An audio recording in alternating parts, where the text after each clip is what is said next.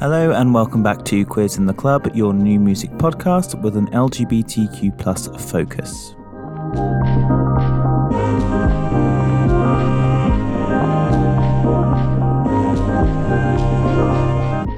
Today's an exciting one as I get to discuss and review Beyonce's seventh studio album, Renaissance, and its impact on queer and black culture going forward.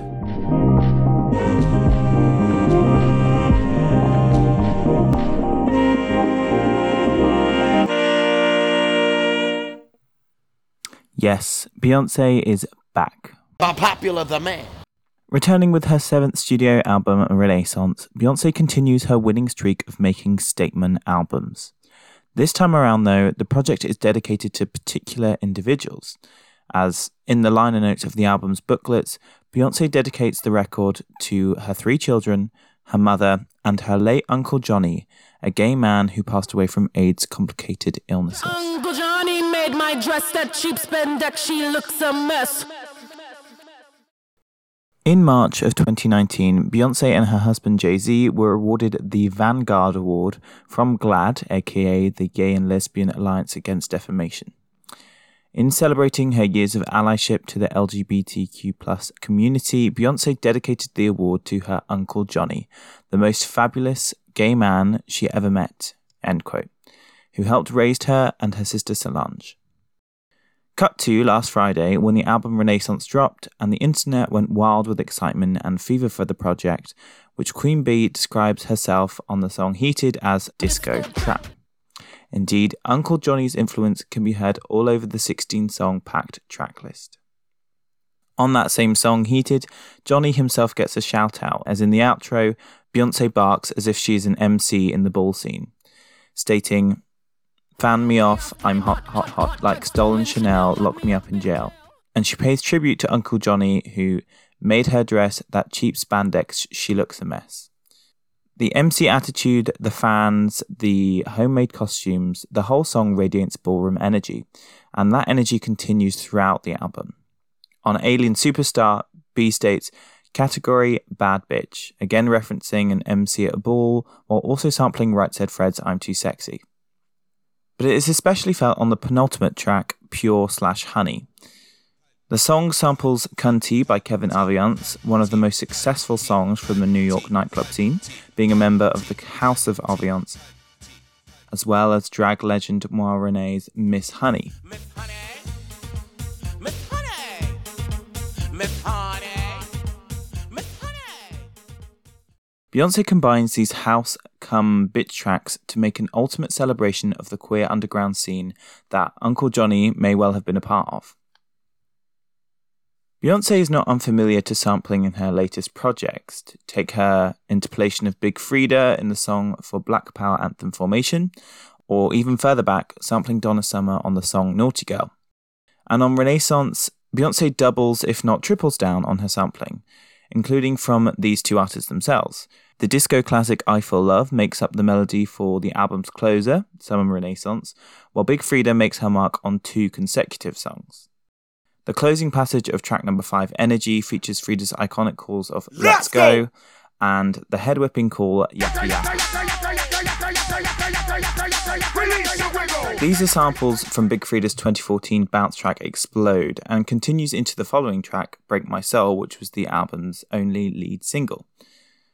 Big Freedia's presence as a queer bounce musician is limitless as she continues to collaborate with some of the biggest and some of the most exciting artists in the world. I mean, just last week I highlighted her collaboration with Tank and the Bangas. Um, and here she continues her powerhouse jump to stardom with Break My Soul set to be the song of the summer. In fact, last week's episode was called Six Songs for Summer, but with this album, I think I should replace it with these 16 songs for the summer. If you haven't already done so, you can follow the Instagram at Queers in the Club and also subscribe to the podcast either on Apple Music or Spotify, whichever you prefer. Um, I believe it's also on Google Podcasts, so you've got a whole multitude of things to, to be looking at.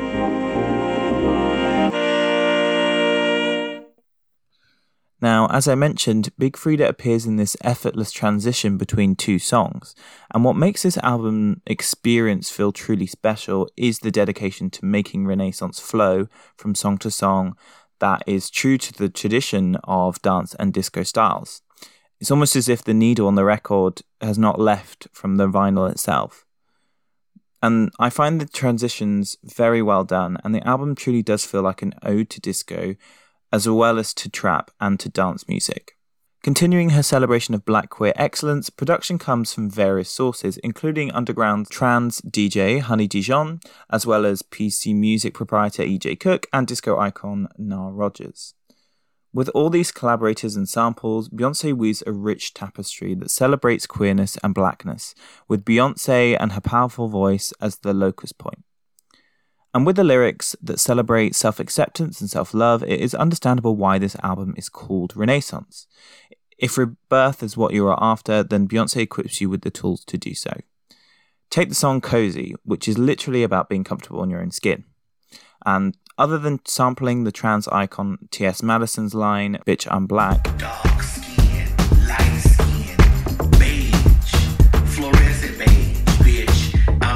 Beyonce also literally spells out a rainbow flag.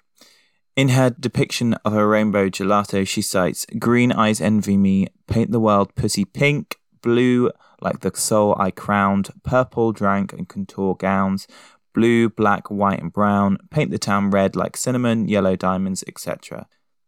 If that tapestry metaphor was anything to go by, Beyonce weaves with threads of all colours. In conclusion, then, Renaissance provides tracks for pretty much all occasions, and I have a feeling playlists will be flooded with tracks from it.